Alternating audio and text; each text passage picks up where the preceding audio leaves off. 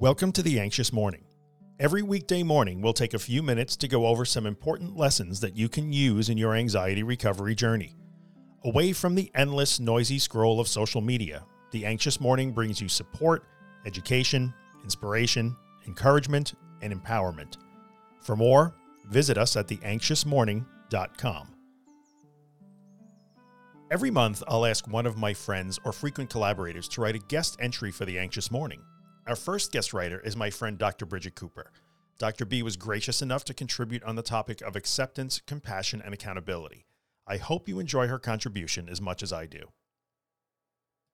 you ever get frustrated by how recovery advice seems so complicated and full of contradictions? Me too. Take acceptance, for instance.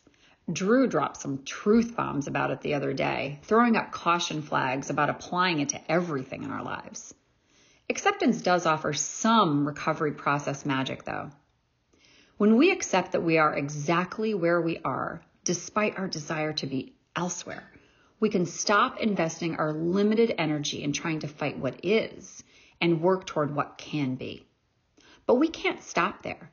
Acceptance isn't the destination. It's a tool on the road to recovery. Why might we want to start with acceptance when we are drowning in frustration, sadness, anger, hopelessness, confusion, and uncertainty? Because acceptance opens the door to one of the two biggest tools in our toolkits compassion.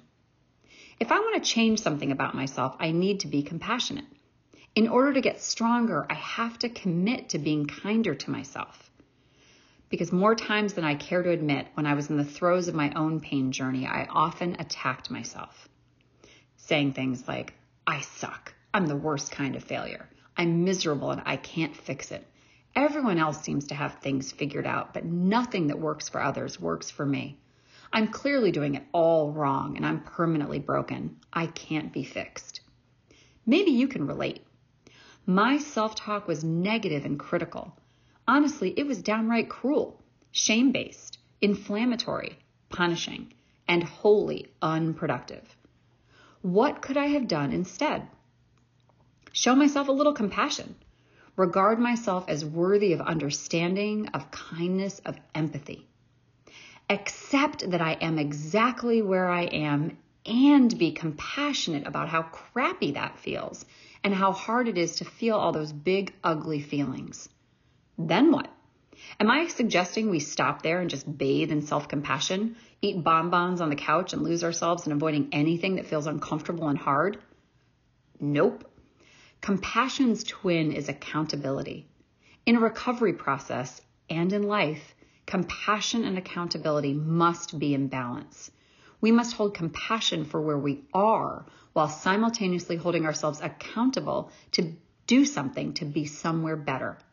We have to be willing to be uncomfortable and do things that feel awful, knowing that growth is messy and painful, but so worth it. The next time you're feeling those all too familiar big, ugly feelings, ask yourself two questions. One, how can I show myself compassion for how I'm feeling right now?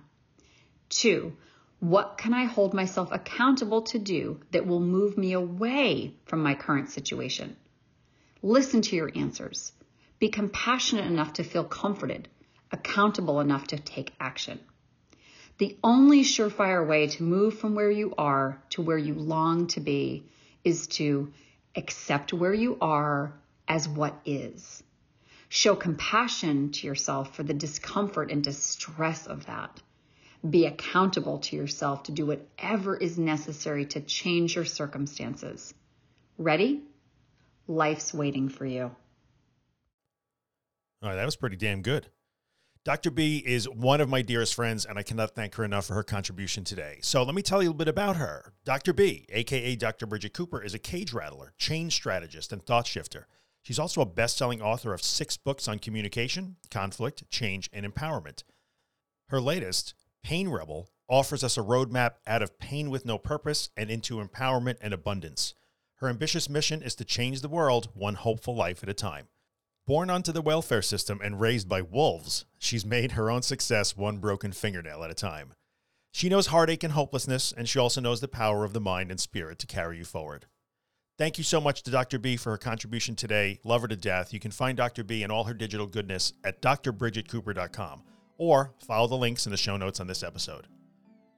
Hey, if you're enjoying the podcast and you'd like to get a copy of it delivered every morning into your email inbox, including a full text transcription, head on over to theanxiousmorning.email and sign up for the newsletter. And if you're listening on iTunes or Spotify or someplace where you can leave us a rating or a review, take a moment and rate the podcast and maybe write a small review. It really helps us out. Or just tell a friend about us. Thanks a lot.